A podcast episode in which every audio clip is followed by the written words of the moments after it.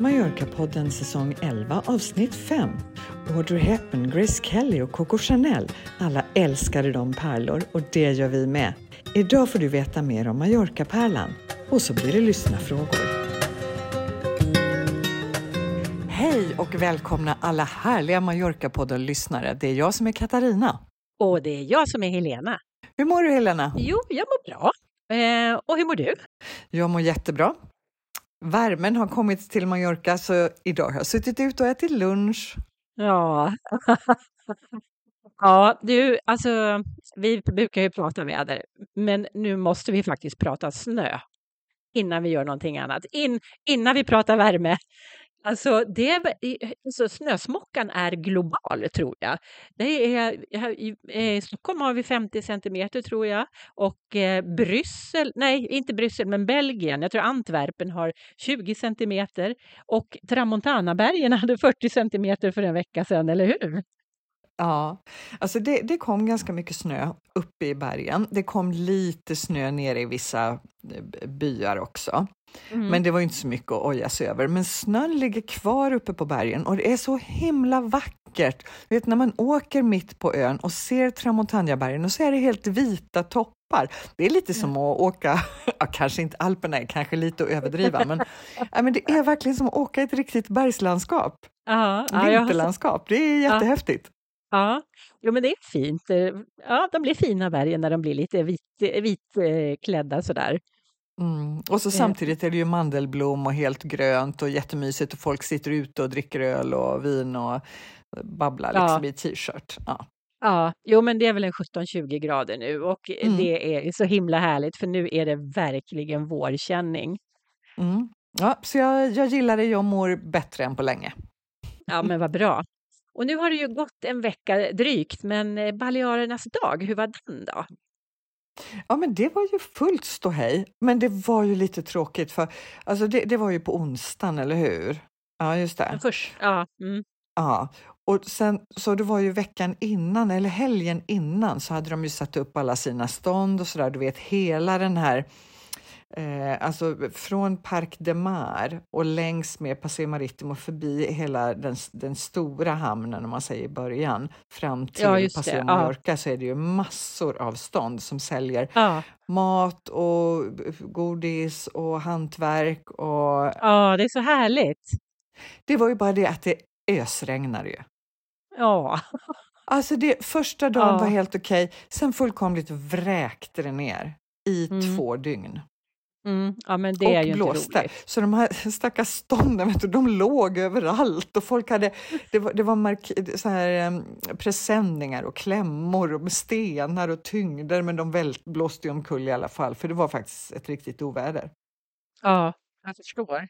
Ja, men det hann lugna ner sig, så på själva Balearernas dag så tror jag då var det faktiskt härligt väder, så då var folk ute och då var det ju, eftersom alla hade varit instängda i två dagar på grund av regnet så var det ju verkligen knöka fullt med folk. Ja, ja precis. Ja, men, och de gillar ju sina Balearernas dag. Det är, liksom, ja, men det är den största festen, eh, tror jag bestämt. Eller, ja, men här mm. Palmas dag är också vä- väldigt stor, men, men ja, det är, ja, det sen i år så var det ju 40-årsjubileum. Eh, ja, just det. Mm. Så det var extra stort alltså.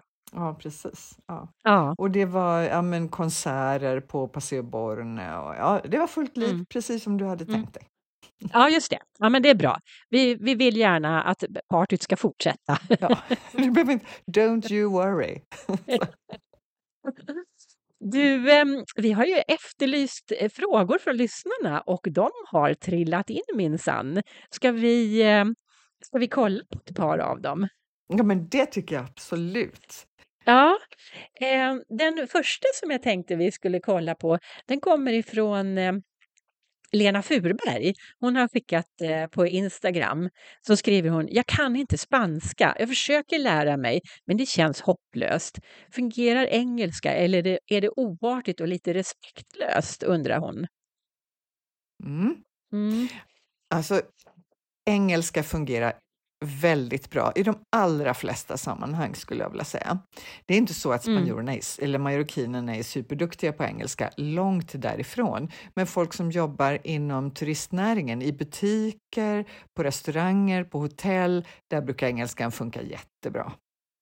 Mm, mm. Och är det, eh, eh, är det respektlöst eh, eller oartigt?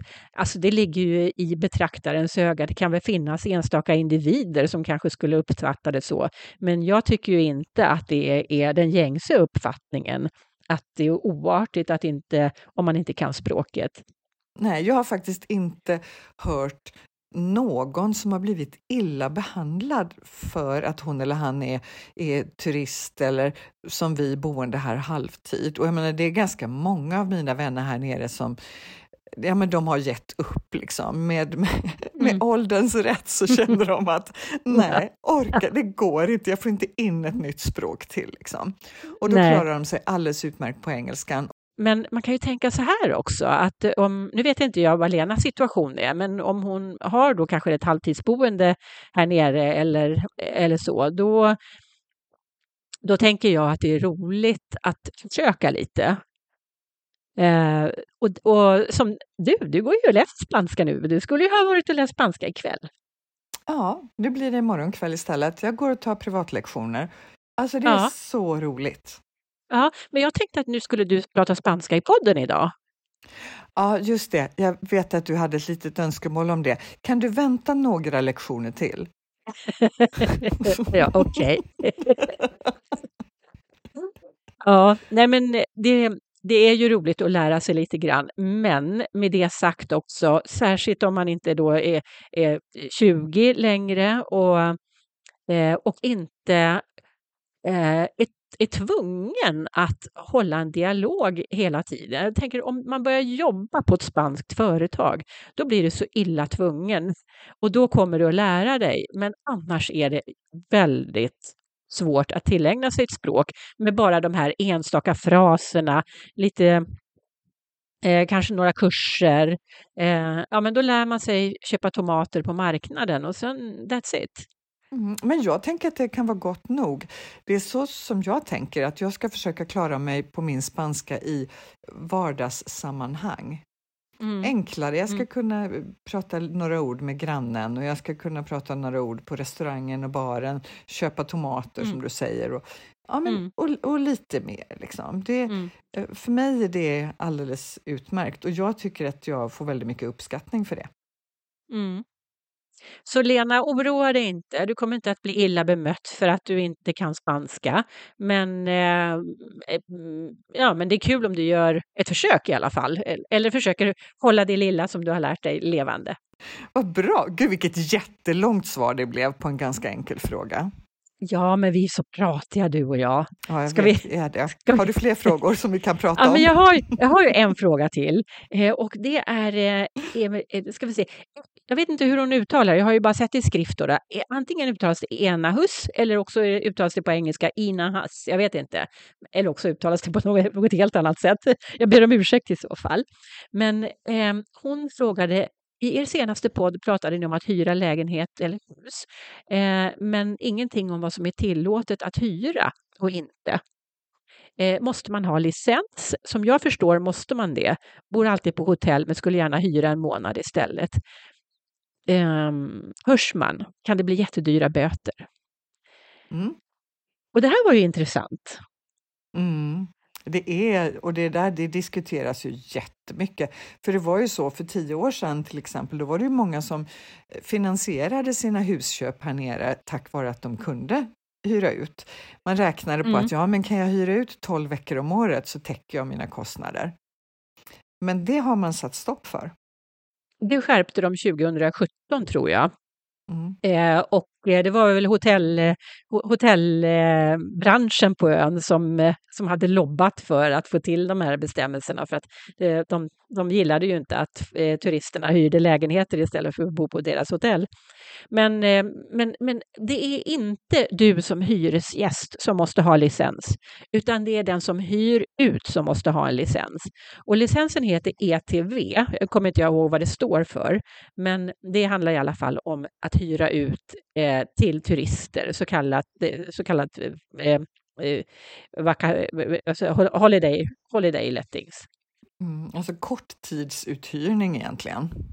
Ja, och gränsen går här så att om eh, nu vill ju ena eller Ina hyra på en månad och det gränsen går ungefär vid en månad. Så att om man hyr ut på längre tid än en månad så räknas det inte som uthyrning till turister. Alltså det, då behöver man ingen licens utan då är det liksom en vanlig andrahandsuthyrning. Eh, för man kan ju inte kräva att folk ska bo på hotell liksom sex månader i sträck. Mm. Så där, eh, om du hyr eh, längre än en månad, en månad och en dag, så borde du inte behöva någon licens. Eh, eller borde uthyrare inte behöva en licens. Mm. Men, och, och, som sagt, du behöver ingen licens, men du kan ändå få böter. Mm, så ska man känna sig helt säker, så kontrollera så att det finns en licens för uthyrning. Ja, eller hyra på mer än en månad. Ja, men det var ganska kort svar. ja, förvånad.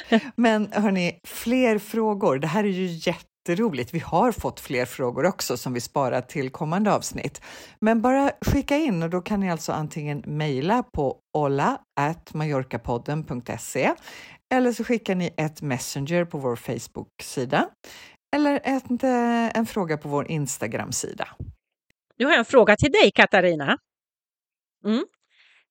Eh, om, eh, om jag säger pärlor, visualiserar du någon särskild person om jag säger pärlor?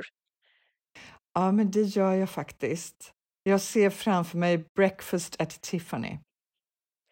Åh, oh, Audrey Hepburn! Ja, den lilla oh, svarta Gud. och ett oh. vitt pärlhalsband. Åh, oh, gud, hon är så snygg alltså. Mm. Vad tänker du på? Ah. Alltså, jag vet inte varför, men jag tänker på Jackie Kennedy. Ja, men det är väl lite samma stil, liksom den här lilla dräkten, ja. tajta lilla ja, klänningen, ja. 60-tal. Ja. ja, Coco Chanel. Ja, precis. Mm, Coco mm. Chanel är mm. väl liksom modevärldens pärldrottning. Ja, ja. ja men och Jackie Kennedy hade ju mycket Chanel Chanel-kläder, tror jag. Och, då hade hon väl pärlor också antagligen. Mm, mm, mm. Ja. ja, men vad kul! Nej, men det här med alltså, eh, önskan att pryda sig med pärlor har ju funnits ja, så länge människan har funnits egentligen. Allting från så här, kyrkliga dignitärer som monarker och vanliga Svensson. Alltså ja. man, vill, man vill vara fin och pärlor allt, var länge nästan ouppnåeligt för det var så dyrt tillsammans med andra ädelmetaller och ädelstenar och sådär. För, för äkta pärlor, och det är ju fortfarande väldigt, väldigt dyrt, för det är svårt mm -hmm. att få mhm. tag på, för då ska ju den här lilla eh, snäckan, eh, det ska komma in något litet skräp i den lilla snäckan. Ja. Sandkorn eller något ja, sånt där. Precis. Och, så ja. då, och då försvarar den sig mot det här främmande materialet genom att liksom väva, spinna eller bilda ett material. Ja, kapsla in det där, ja, det där jäkla sandkornet. Ja. Och det där ja. bygger på liksom, månad efter månad, år efter år. Så till slut så formas det en ljuvligt vacker pärla där inne. Och nu för tiden vet mm. jag att när man dyker efter såna här äkta pärlor så måste man ner på 20 meters djup för att hitta dem. Mm. Och då är det inte mm. säkert att du hittar några pärlor in, inuti. Utan, och Nej, de du hittar kanske inte är så jämna och fina och vackra, så det är otroligt eh, kostsamt. Ja, det förstår jag. Det förstår jag.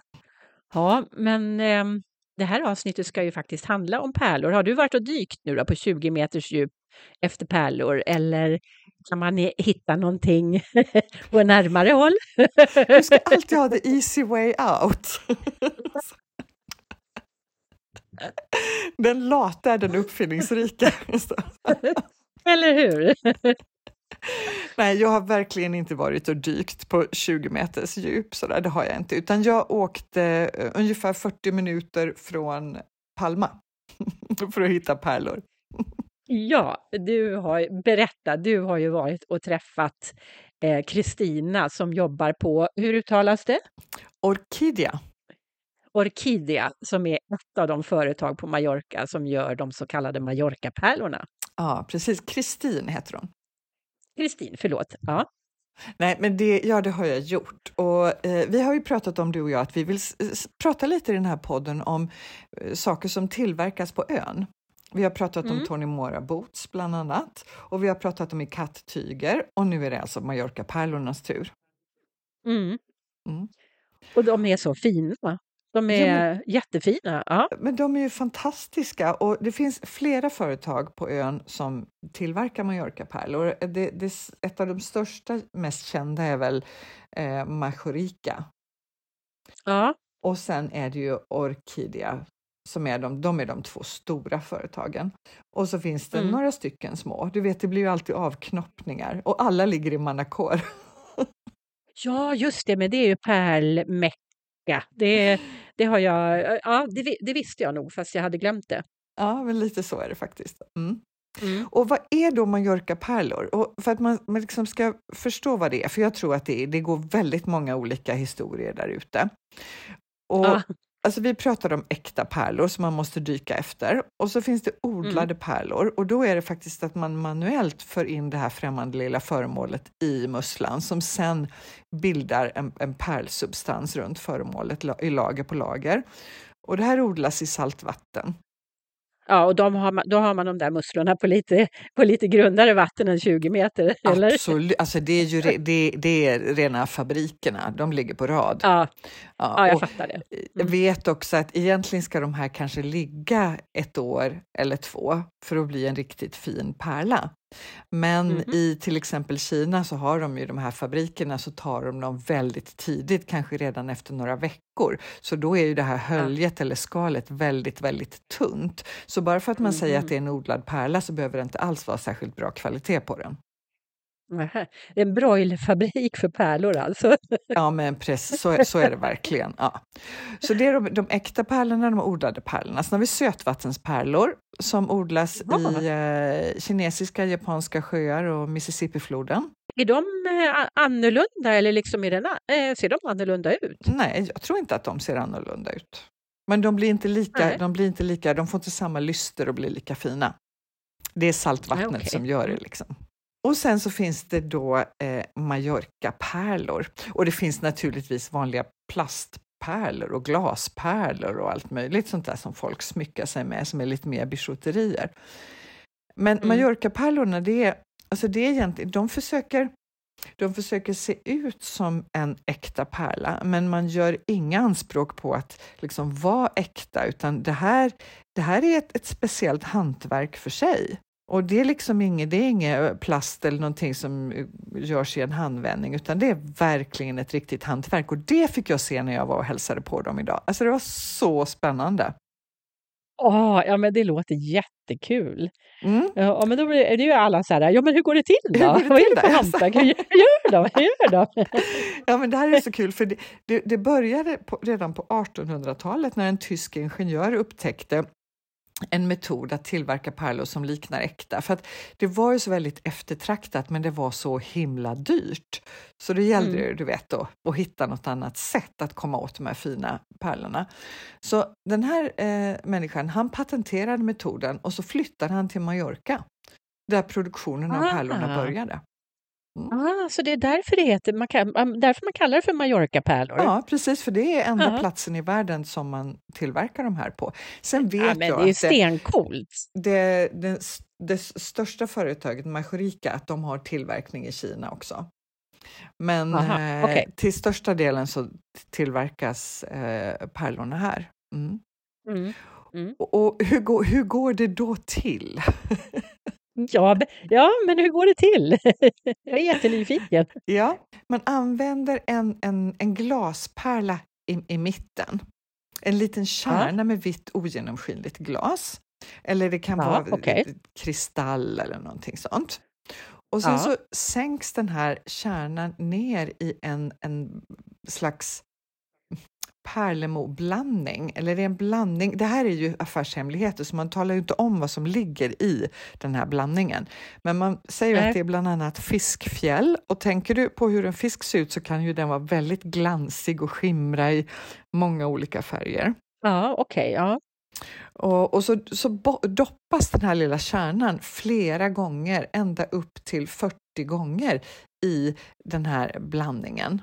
Och så var, mellan varje gång så torkas den då och så blir det liksom ett tunt lager som byggs på, ungefär som när en, eh, en riktig pärla kommer till. Mm, jag tänkte det också, att det är ju det är så det går till i musslan också. Ja, men lite eh, grann så. Ja, och sen till slut så polerar man pärlan och täcker den med en speciell lack. Och sen ger man faktiskt tio års garanti på den finaste kvaliteten. Eh, okay. För att det ska fungera. Men om jag ska berätta lite grann, för de, de visade ju hur man gjorde förr i tiden. Och då var det så här, då hade hon en, en stav. Vet du hur det går till när man, när man eh, löder, svetsar, löder heter det va? När man har en pinne ja. av metall som du liksom smälter med hjälp av ja. en svetslåga. Ja. ja. Så hade hon här också. Hon hade en stav av glas. Sen hade hon en tunn tråd uppspänd mm. mellan eh, två fästen. Och så, så med hjälp av en varm gaslåga så smälte hon den här glasstaven och gjorde små kulor runt den uppspända tråden. Så det såg oh. nästan ut som ett pärlhalsband som låg på tråden. Mm. Ja, vad häftigt! Ja, och, och sen när de då har fullt med små kulor på den här tråden så drar hon ut tråden och sätter varje liten kula på en pinne istället, som en liten tandpetare ungefär. Och den pinnen mm. sitter eh, på, på en bräda en, eh, ja, som kanske var typ 40 gånger 20 centimeter. Och där sitter det flera mm. pinnar med en liten glaspärla längst ut. Då. Och sen doppas den här brädan, vänder den upp och ner och så doppade hon det i den här lösningen, den här ja. fiskfjäll och pärlemor. Och så upp ja och se till att det liksom hade runnit runt om hela glaspärlan och så satte hon den i en ställning på stora, stora trähjul som liksom snurrade så det torkade och så tog hon bort brädan igen när det hade torkats och så doppade hon den en gång till. Och så satte hon tillbaka det på hjulet som snurrade och torkade och det här gjorde man då upp till nästan 40 gånger. Herregud. Alltså det, prata om hantverk. Det är ja. lite grann så, jag tänker på ljusstöpning. Ja, men, precis, ja, men du, du faktiskt du är helt rätt på det. Väldigt likt. Ja. Och ja. det roliga här på uh, Orkidea där jag var, så tillverkas alla pärlor fortfarande i den fabriken som ligger precis uh, strax utanför Manacor. Inte riktigt så som jag fick se det, men jag såg ju de maskinerna som de använde istället för att kunna göra flera på en gång och mm. inte lika mycket handpåläggning. Och jag kan säga att alltså, ja, nästintill manuellt. Ja, ja. Det var gamla maskiner som gjorde det och det var samma fina hantverk fast att det var en maskin som vände plattan och så vidare. Mm, mm. Eh, ja. Verkligen, så det här är ingen dussinvara, verkligen inte. Men alltså man har ju en känsla av att det är bara tyskar som har varit och besökt katedralen som köper de där pärlorna. Men, eh, eh då kan jag tala om för dig att eh, på den här fabriken då så har de en mm. försäljningslokal mm. som är gigantisk. Okay, jag räknade ja. till att de hade åt, åtta eller kanske till och med tio långa dubbelsidiga diskar som var 15 meter varje oj, disk. Oj, oj. Ja. Och i, den, I den första disken så hade de den högsta kvaliteten. Och de mm -hmm. pärlorna monteras på smycken bara tillsammans med äkta silver eller äkta guld. Mm. Och när du köper en, en, ett sådant smycke så får du det i världens sötaste ask format som en snäcka. Eller som ett liksom, ostron, sånt. Jag kallar, ja, ja. ja. Jo, men en, snäck, en snäcka, ja. Äh, men ja. det var, alltså, de var så fina. Mm. Ja. Och där ger de, på dem ger de då tio års garanti. Det var mm. liksom mm. den, den, den, första disken och, sen, och det var väldigt klassiska pärlkollier och sådär. Sen har du disk nummer två, då var det lite modernare. Då var de här finaste pärlorna fortfarande och fortfarande guld och silver, men tillsammans med lite läderremmar och ja, men, ja. Riktigt, lite ja, coolare, fräckare smycken, större ja, pärlor, färgade pärlor. De färgar ju både svarta, blå, rosa, guldfärgade. Mm. Och sen mm. gick det liksom kvalitetsmässigt. Så i de enklaste montrarna, där var också de mm. enklaste pärlorna som bara var doppade tio gånger och som okay. eh, monteras tillsammans med andra enklare metaller. Så det var lite mer mm. bijouterier. Mm, Okej. Okay. Jaha, men vad, och vad, vad, vad, får man betala liksom för det här? Ja, det, det, är också intressant då, för att här hade de det här, den, den här leverantören Orkidea, Orkidea, de hade dessutom då köpt in, så de hade sötvattenspärlor och de hade odlade pärlor och de hade äkta pärlor som de också sålde i fabriken som komplement till Mallorca-pärlorna. Så det billigaste smycket de hade kostade 5 mm. euro. Aha. Och det dyraste de hade kostade 400 000 euro. 400 000 euro, oj, oj, oj, oj. Ja, men eh, okej, okay, jag förstår. Så eftersom eh, du frågade men... vad det kostar. Nej, men om man säger, alltså jag, jag tittade på de här, om man säger den finaste kvaliteten då, som ju känns rolig att kunna köpa ändå i och med att det inte är superdyrt. Sen beror det ju på hur långa halsband eller hur avancerade smycken du vill ha. Men ja. alltså då kanske de ligger runt eh, Alltså jag såg ganska mycket som kostade runt 100, 200, 300 euro. Mm. Och det är ju ändå överkomligt för många. Ja, och om det är ett vackert smycke så, så, och, och, eh, som man också har kvar länge. För det är ju en sak med pärlor att de är ju klassiska. Vi har ju nämnt Audrey Hepburn, Jackie Kennedy och Coco Chanel. Ja, men vet du nu, nu för tiden är det ju inte bara ett tag. Jag tänker kanske för 40-50 år sedan så där, då var det ju bara, det var tanter som hade pärlhalsband och så var det möjligen kvinnliga juridikstudenter eller ekonomistudenter som hade så här blus med pärlhalsband. Men nu, det är så här värsta hiphop-killarna ska ju ha pärlhalsband. Som, det måste jag googla på. Då, stor, då ska du ha ganska litet tight pärlhalsband med stora pärlor och det hade de koll på ja. när jag var på fabriken här också. Ja, ja, ja. Är det, för, är det för, för den målgruppen som de gör de här svarta pärlorna med läderremmar kanske? kanske. Nej, men sen de här lite enklare pärlorna då som bara är doppade tio gånger. Det sa hon, det är många mm. unga kvinnor som köper, alltså tonåringar mm. som inte har mm. råd. Och då kan de få ett pärlhalsband för några hundralappar. Ja. Ja, och, och det, alltså det är ju väldigt snyggt. Det är ju som sagt väldigt klassiskt och väldigt elegant. Jag vet inte om det har att göra med att, att jag har blivit tant. Ja, men... kanske. Nej, men ett par pär, pärlörhänge, tänker jag, det kan ju vem som helst mm. ha. Och du förstår, i den mm. här enorma försäljningslokalen, jag är helt övertygad om att alla skulle hitta någonting som de tyckte var, var fint där. För det fanns allt mm. från superklassiskt till riktigt spejsiga grejer. Då kommer min nästa fråga, Katarina. Köpte du någonting? jag var faktiskt där i yrkets vägnar. Aha, mm. så det blev ingen shopping? Nej, det blev ingen shopping. mm -hmm. Nej, men jag ska åka dit och shoppa så jag kommer att kompensera. ja, det finns otroligt mycket att välja på. Men något annat som jag tyckte var roligt det var att just det här företaget är ett familjeägt företag. Och det är tredje mm. generationen nu. De startade 1950 och mm. eh, han som driver företaget nu, eh, det var hans farfar som startade. Ja, ja, ja. Men hon som visade dig runt, hon var svensk.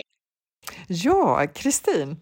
Hon eh, hade bott i Spanien i många, många, många år. Hon hade lite problem med svenskan, men hon var så himla gullig och rar och visade mig runt och berättade. Och eh, hon har, om jag minns rätt så hade hon varit på Orkidea i 25 år. Så hon tillhörde oh, ja. liksom inventarierna. Ja, det förstår jag. Ja, men sen var det så ja. roligt för då, då så visade hon också kvinnan som är ansvarig för besökare och för shoppen och sådär. Eh, mm. hon var majorkinska men hon hade ju en svensk mamma. Jaha. Så hon kunde ja, också prata svenska. Ja. Vad kul! ja. Ja, så att jag kan, eh, förutom att förmedla den här kunskapen till er, så kan jag verkligen tipsa om att åka dit. För att eh, man får ju inte traska runt bland maskinerna, men de har glasväggar så man ser precis hur det går till. Och något, Ja, något ja. annat som jag måste berätta, det glömde jag ju. För det var inte jättemånga som jobbade där. Och då berättade Kristin för mig att eh, när de har mycket att göra, då har de folk Mm. som tar hem jobb och jobbar i hemmet. Med, Jaha, monta- ja. ja, med montering. Så att då Ja, ja. förbereder fabriken pärlor och eh, alltså spännen och vad det nu är som behövs, smycket. Och så kommer jag de och förstår. hämtar Och så- det och så sitter man hemma och jobbar. Ah, och trär liksom och ja, jag, jag, för- jag förstår. Ja, trär och ja. knyter och mm, monterar. ja, ja. Liksom. Mm. Jag ska ju kajka runt lite grann på skoter här om ett par veckor så att eh, då ska jag se till att komma förbi Monaco. Då ska du definitivt ta dig en, eh, en vända dit. Mm, undrar om jag kan få med mig mina skotergubbar. Ja, ja, de hade faktiskt en monter för män och då var det Mhm. mycket, alltså då hade de faktiskt, eh, de sålde lite andra leverantörers märken också och då hade de klockor och lite coola skinnarmband och sådär, men lite egna produkter också till män. Ja. Vad händer framöver då? Ja, vad händer framöver? Eh, jag ska fortsätta med mina spanska lektioner tänkte jag. Vi, jag är duktig, pluggar faktiskt varje dag. Mm. Jaha, mm, men du har bara, du träffar, du träffar bara fröken en gång i veckan? Ja, eller? det gör jag. Mm. Mm. Mm. Kolla läxan och sådär. Mm. Mm. Och sen så ska jag gå på långa hundpromenader i det här fina vädret, vandra. Jag har varit ute och vandrat, kommer att göra det lite Mm. till. Mhm. Eh, jag har varit, sa jag det att jag har varit på Svea-lunch också? Eh, nej, det har du inte berättat. Ja, det har jag också hunnit med. Mm. Och sen har jag plockat apelsiner och citroner. Det är, alltså de är som godast nu, de är helt magiska. Ja, alltså det är, det är verkligen det bästa som finns. Och luften fylls av den här apelsinblomdoften som man bara Mm. vill... Man vill bara hälla den på flaska brukar jag säga. Och då slår det mig så här, varför finns det inte en parfym som luktar apelsinblom? För det är den ljuvligaste doften som finns. Det måste det finnas. För det finns ju mycket parfymer med citrustoner i. Ja, men jag vill ha just exakt den där doften som kommer från apelsinträden. Okej. Den är, den är, un, den är underbar. Eh, om det är någon lyssnare som vet någon parfym som luktar exakt så, så tipsa mig. Jag vill ha. Alltså det, det tänker jag fortsätta med också. Vi äter jättemycket citrus just nu. Det är härligt. Mm. Det, nej, men annars har jag inte sådär jättemycket som är eh, på gång. Jag tycker det räcker. Det är full, det är liksom, man är fullt upptagen med alla vårkänslor nu och sitta ute och äta och sitta ute och fika. Och, ja, jättehärligt. Ja, ja, det räcker verkligen. Men du, vi har ju ett nytt avsnitt om 14 dagar i alla fall som vi kan berätta om. För det, det kommer den 24 mars. Mm. Och då ska, vi, då ska vi ha en repris kan man säga av temat som vi hade i vår allra första podd för snart fem år sedan, nämligen köpa bostad på Mallorca. Ja, vi tänkte att det kanske har hänt lite på fem år och att ni lyssnare behöver uppdateras. Och definitivt har det kommit till jättemånga nya lyssnare som ska få ett färsk information om att köpa bostad. Ja, så det ska bli jätteroligt att sända det den 24 mars. Missa inte det. Och sen en massa annat kom ju också naturligtvis. En massa annat. Säkert. Jag hörde, att, jag hörde att Pujol gärna ville lägga sig i vårt samtal här för en liten stund sedan. Ja, Han kanske har någonting. Han- Det kan ju hända att han har något viktigt att säga om att köpa bostad på Mallorca. ja, han tycker det är viktigt att det kommer in sol så att han kan ligga i solen. Ja, jag förstår. Ja, Mm, mm. mm. Och, det kan, och att eh, barägarna runt om är hundvänliga och sådär. Mm, ja, precis. Mm. Jaha, men eh, då är jag lite nyfiken på eh, om vi har någon bra låt att avsluta med. Alltså, jag har en jättebra låt. Mm. Mm. Och den, ja, men den är lite speciell. Den är långsam och intensiv och lite suggestiv nästan. Den heter Soy Rebelde och det är en gammal sång men eh, här görs den i en ny tappning av La Bien Querida. Yo soy rebelde porque siempre sin razón